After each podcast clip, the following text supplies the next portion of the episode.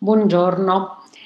Questa breve introduzione eh, serve a ricordare l'ampiezza e la qualità della, eh, della collezione Terremotus. La collezione Terremotus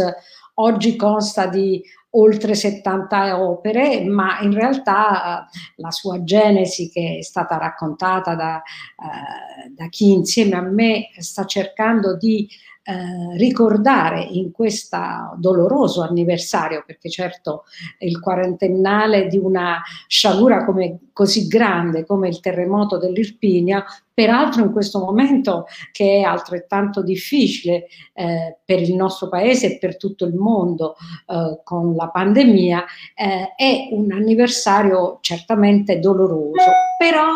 eh, celebrare eh, la collezione di Lucio Amelio significa anche ricordare come anche eventi drammatici come un terremoto dove persero la vita tante persone, eccetera, può essere attraverso l'arte, attraverso la creatività delle persone, e Lucio Amelio era sicuramente una personalità geniale in questo senso, eh, diventare ehm, uno strumento di riscatto fondamentale per tutti. Eh, ho voluto ricordare qui eh, le, le, date fondamentali del, del, formarsi di questa collezione perché eh, eh, davvero la collezione Terremotus, una collezione eh, che praticamente può essere racchiusa nel brevissimo volgere dal 1980, la famosa notte del terremoto, nella galleria di Lucio Amelio, come tutti abbiamo ricordato, un giovane artista napoletano alla sua prima mostra da Lucio Amelio era proprio nel, nella galleria di Piazza, Eh, di Piazza dei Martiri di Lucio e, eh, e fu come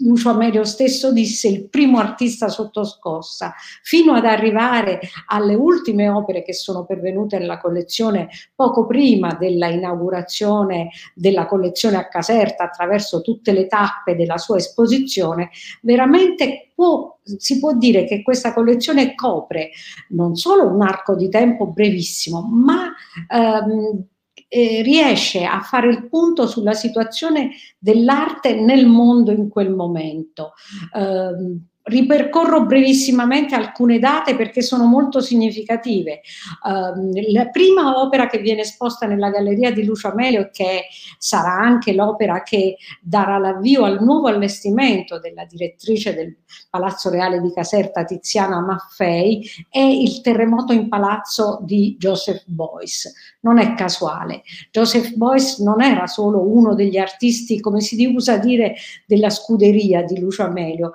era anche anche eh, il suo mentore, quello che gli aveva, come dire, dato una serie di input per pensare all'arte appunto come eh, momento di riscatto per, l'uomo e per l'umanità tutta. Però nella scuderia di Amelio c'erano eh, i giovanissimi artisti all'epoca che avevano fatto della, parte della cosiddetta transavanguardia e tra gli altri il napoletano Mimmo Paladino che appunto aveva cominciato a esporre da Amelio sin dal 75 e subito dopo, l'anno dopo, Mimmo Paladino espone, così come espone nella Galleria di Amelio, il grande eh, trittico Fate presto Andy Warhol. Eh, e ancora eh, nell'83 eh, si susseguono gli artisti da James Brown a Ronnie Cutrone a Tony Craig a Richter Herring ehm, Barceló Penck ehm, L'anno successivo, nell'84, poco prima della tornata di Villa Campolieto, eh, si susseguono ancora Long eh, con il suo Vesuvius Circle, Saito Ombli, Mapplethorpe, Ernesto Tatafiore, un altro napoletano, Gianni Cunellis. E eh,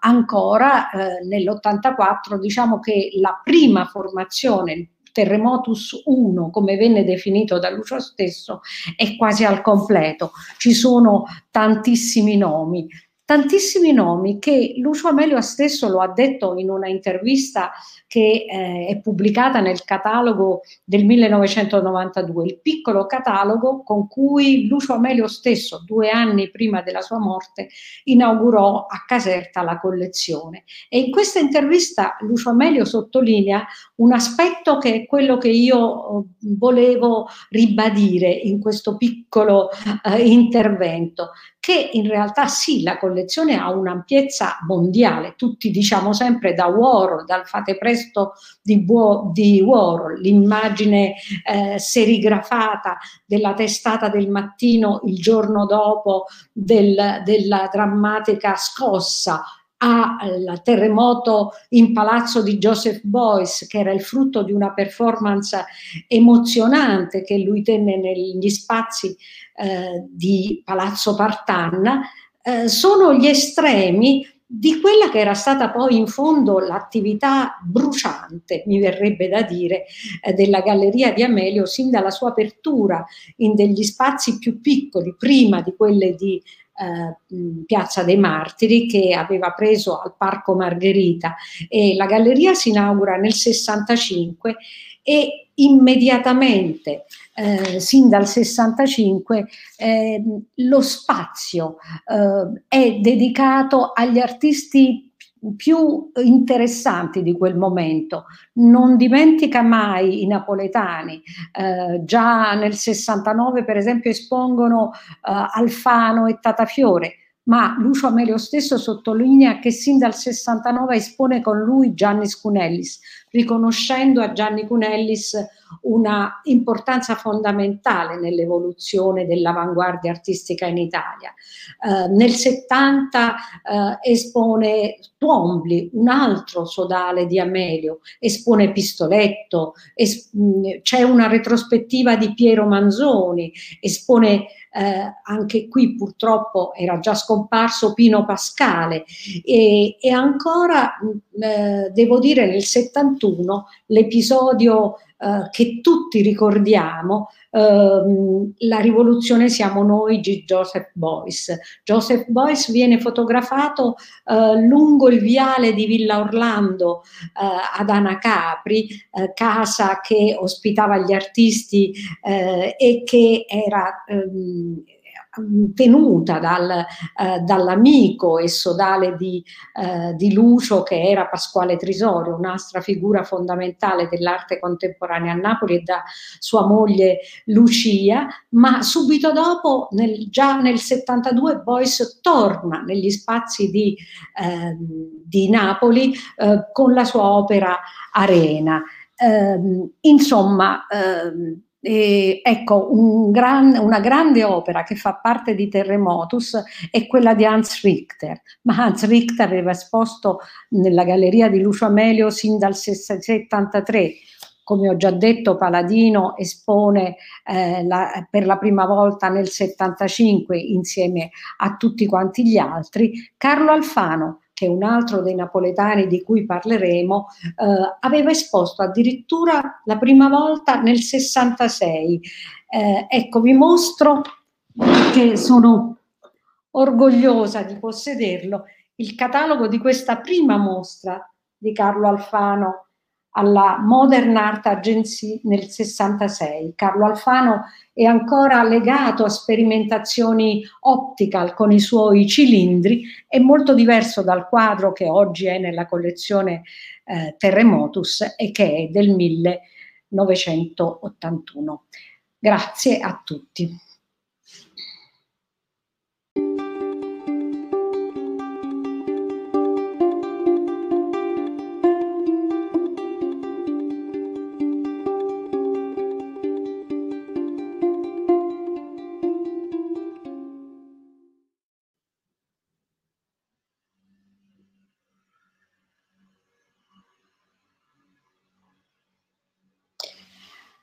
Mi fa piacere parlare dell'opera presente nella collezione Terremotus di Carlo Alfano, anche perché oltre eh, che il quarantennale eh, della, del terremoto del 1980, quest'anno è anche il trentennale della scomparsa di Carlo. Eh, permettetemi anche di chiamarlo così perché è un artista napoletano che ho avuto la fortuna di conoscere e, eh, e, e questo è stato un grande privilegio. Eh, anche Lucio Amelio aveva compreso eh, sin da subito, direi eh, addirittura l'anno dopo,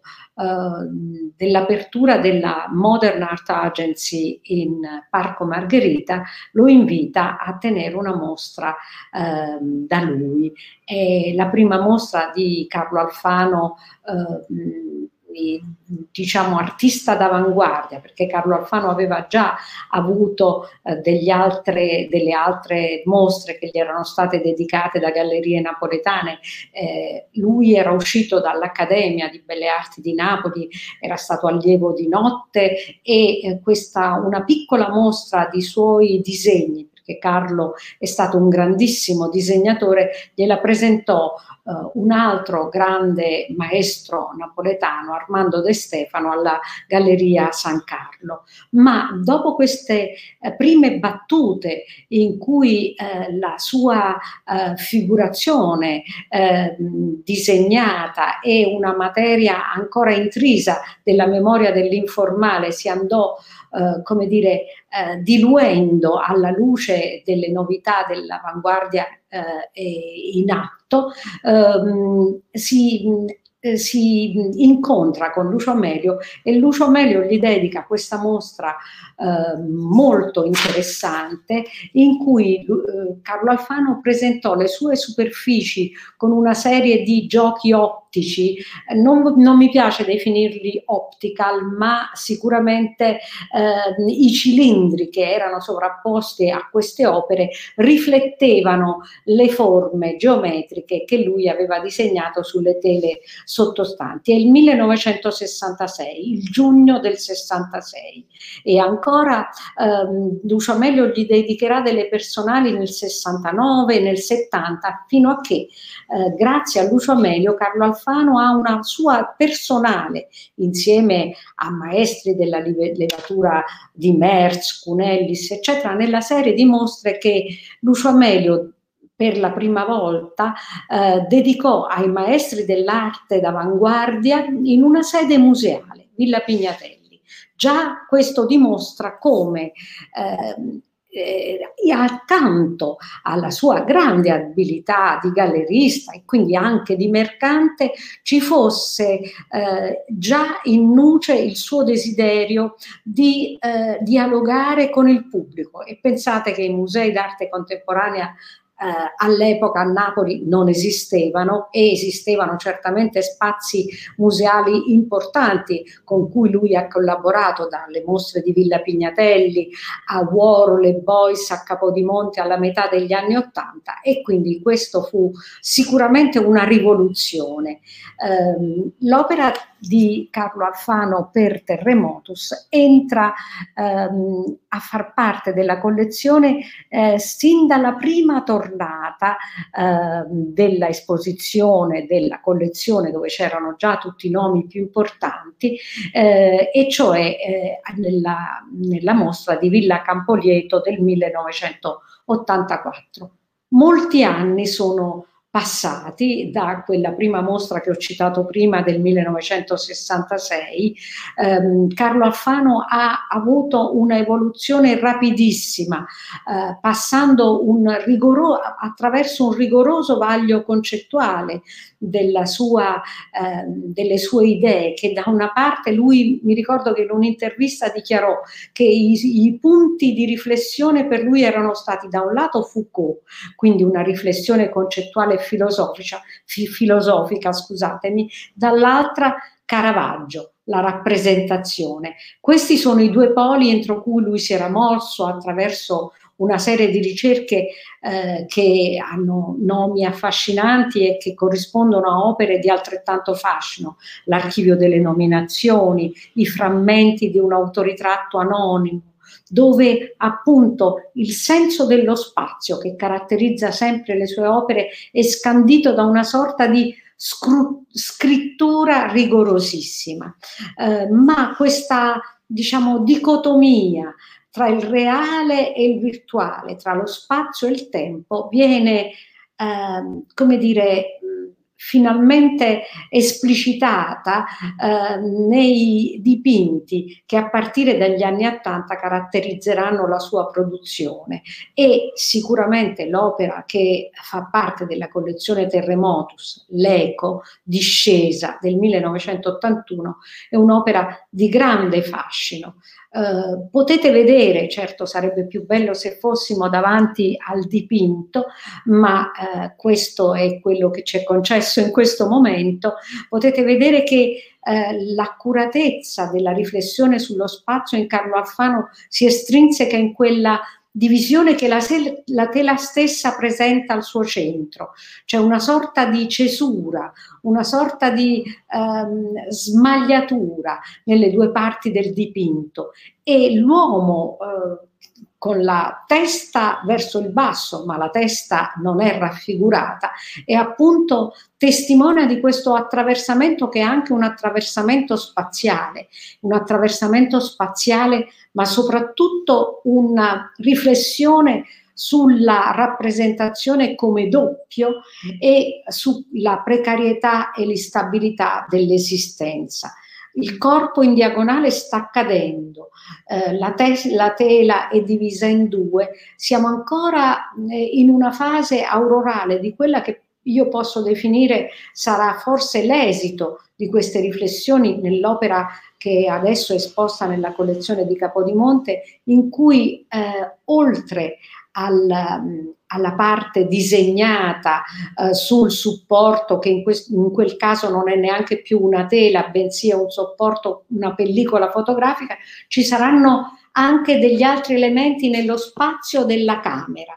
così si chiama l'opera di Capodimonte. Però già nell'opera per Terremotus lo spazio è all'uso, definito, eh, è eh, il centro della riflessione di Carlo. Grazie.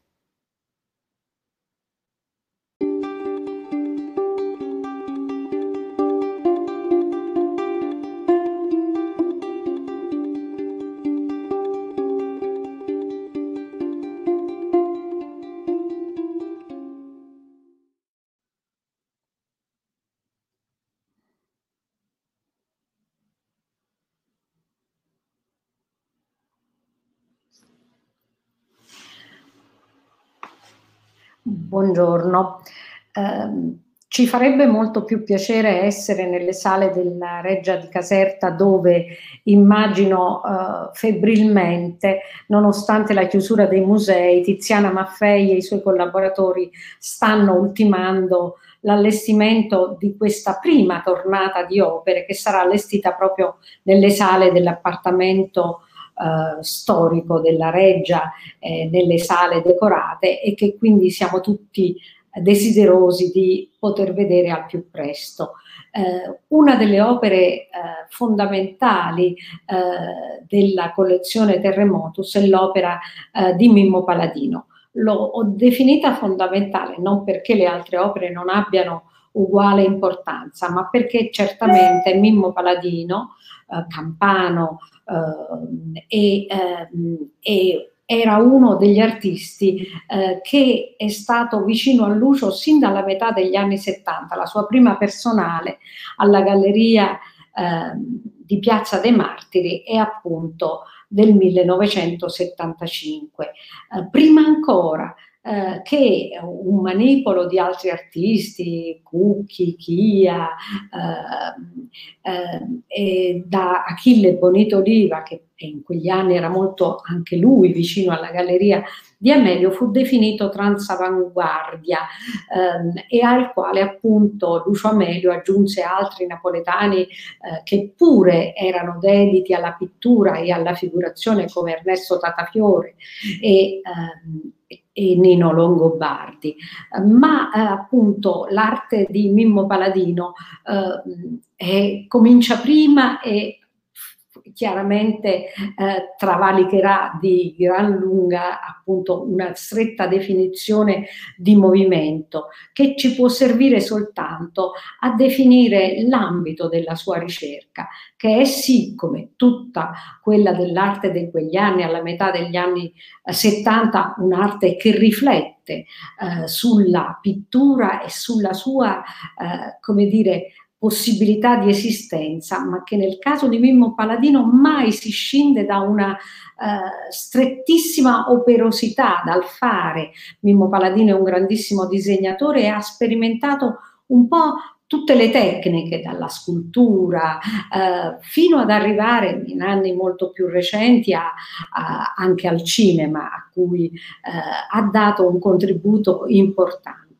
Um, il, um, immediatamente, sin dal 75, le sue mostre personali da Lucio Amelio si susseguono. Nel 77, nel 79 e uh, nell'81,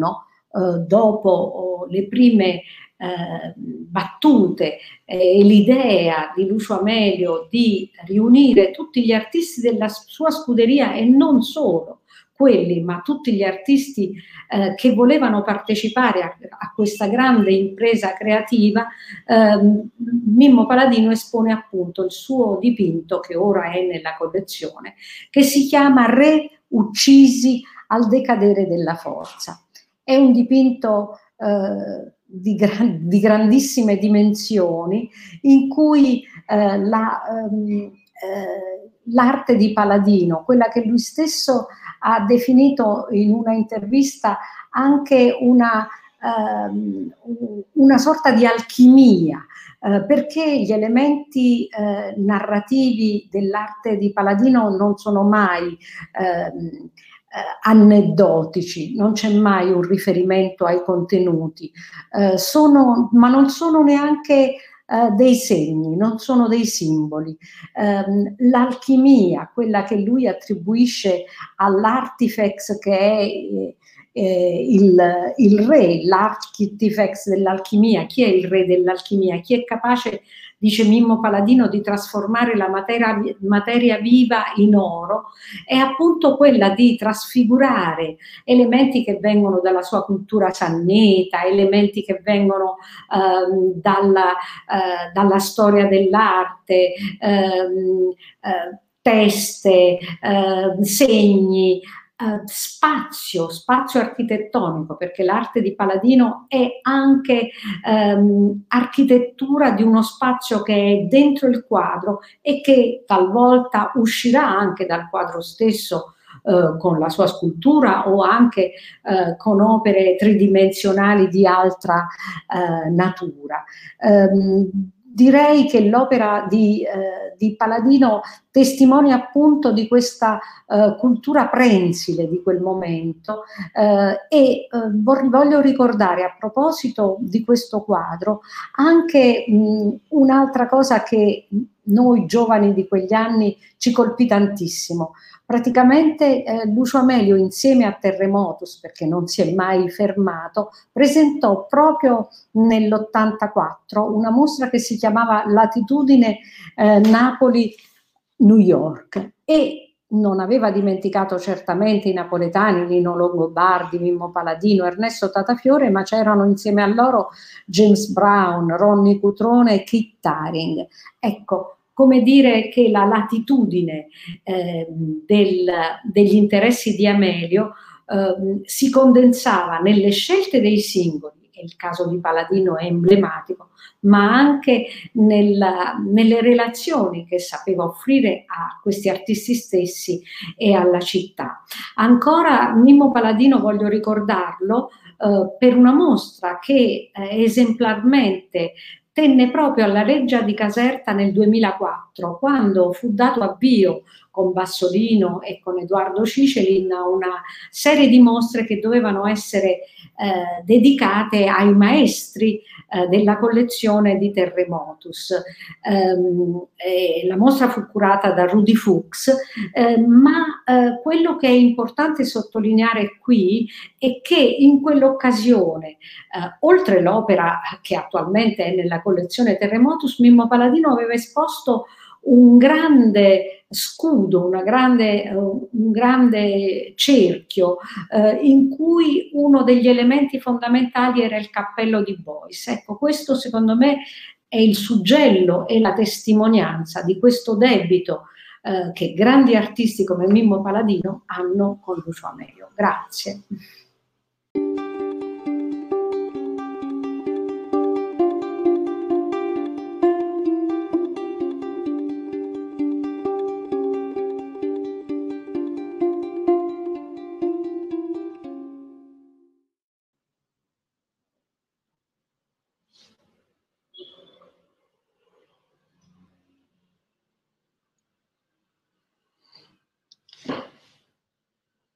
Buongiorno.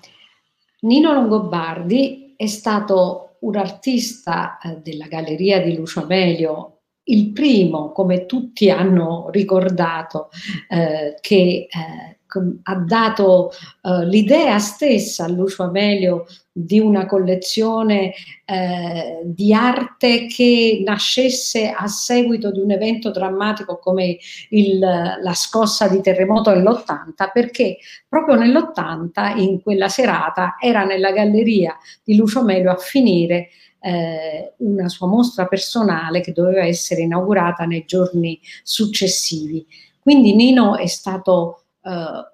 un artista di Lucio Amelio, ma è stato anche un suo sodale, eh, come di, collaborava con lui braccio a braccio, assorbendone quindi eh, le passioni, eh, le, il, il, gusto, ma rielaborandola in una maniera assolutamente personale. Nino Longobardi ha attraversato eh, con altri napoletani eh, quel momento dell'arte contemporanea che è andato sotto il titolo inventato genialmente da Achille Bonito Oliva di Transavanguardia, insieme ad altri artisti come Chia, Cucchi, Paladino, ma ehm, in realtà ognuno di loro poi si è distaccato, se non per il fatto che dalle, rispetto alle sperimentazioni più radicali, più concettuali, eh, questi artisti, e Nino Langobardi in, in particolare, hanno sempre tenuto salda la loro volontà di eh, dipingere figure. Eh, ecco, nell'arte di Nino Longobardi nella sua pittura, eh, il segno eh, non è mai un segno astratto, eh, è sempre un segno che rimescola una serie di suggestioni che gli vengono dal suo essere nato a Napoli, in questa terra che eh, come ha alle sue spalle pass il passato di, di, della distruzione di Pompei, ma anche, eh, come dire, tutto il Seicento napoletano, la grande, eh, la grande tradizione della rappresentazione e della luce. Ecco, eh, la pittura di, di Nino risente di questa eh, tradizione partenopea anche nella misura in cui ehm, i, eh, gli elementi che la compongono, i teschi che sono quasi sempre una presenza, i corpi umani, eh, sono in fondo il, um, la sintesi eh, di quella dicotomia che attraversando la città di Napoli si avverte sempre no? questa presenza incombente della, della, morte, dei teschi del cimitero delle fontanelle, eccetera, e dall'altra parte questa vitalità estrema che spinge eh, ad attraversare, e qui sto già parlando del quadro che fa parte della collezione Terremotos, che è un quadro senza titolo ed è del 1983, in cui si vedono appunto questi questi grandi teschi ehm, e attraversati, per così dire, da eh, figure umane che sembrano dei nuotatori. Il nuotatore è una figura che ricorre nell'arte di Nino Longobardi, così come altri stilemi eh, che caratterizzano la sua opera pur eh, non essendo mai eh, degli stilemi ripetitivi, sono sempre eh, carichi di emozione e di contenuto. E questi nuotatori è come se attraversassero il difficile mare dell'esistenza eh, in cui eh, l'idea, la presenza della morte è incombente eppure la forza vitale spinge sempre a, eh, come dire, tentare di superarla. Eh, Nino Longobardi eh, ha eh, sicuramente eh, partecipato al, all'idea che eh, il terremoto dovesse essere un'occasione per ribadire la forza dell'arte, non per spegnere la sua, ehm, la sua forza, la sua, ehm, la sua carica di eh, utopia. E eh, ancora oggi le opere di Nino, eh, che non è soltanto un, un, pittore ma è anche uno scrittore, ehm, mette insieme eh, la rappresentazione del corpo, dell'uomo, con questo flusso in, in, dire, inestinguibile eh, della pittura e dell'arte. Grazie.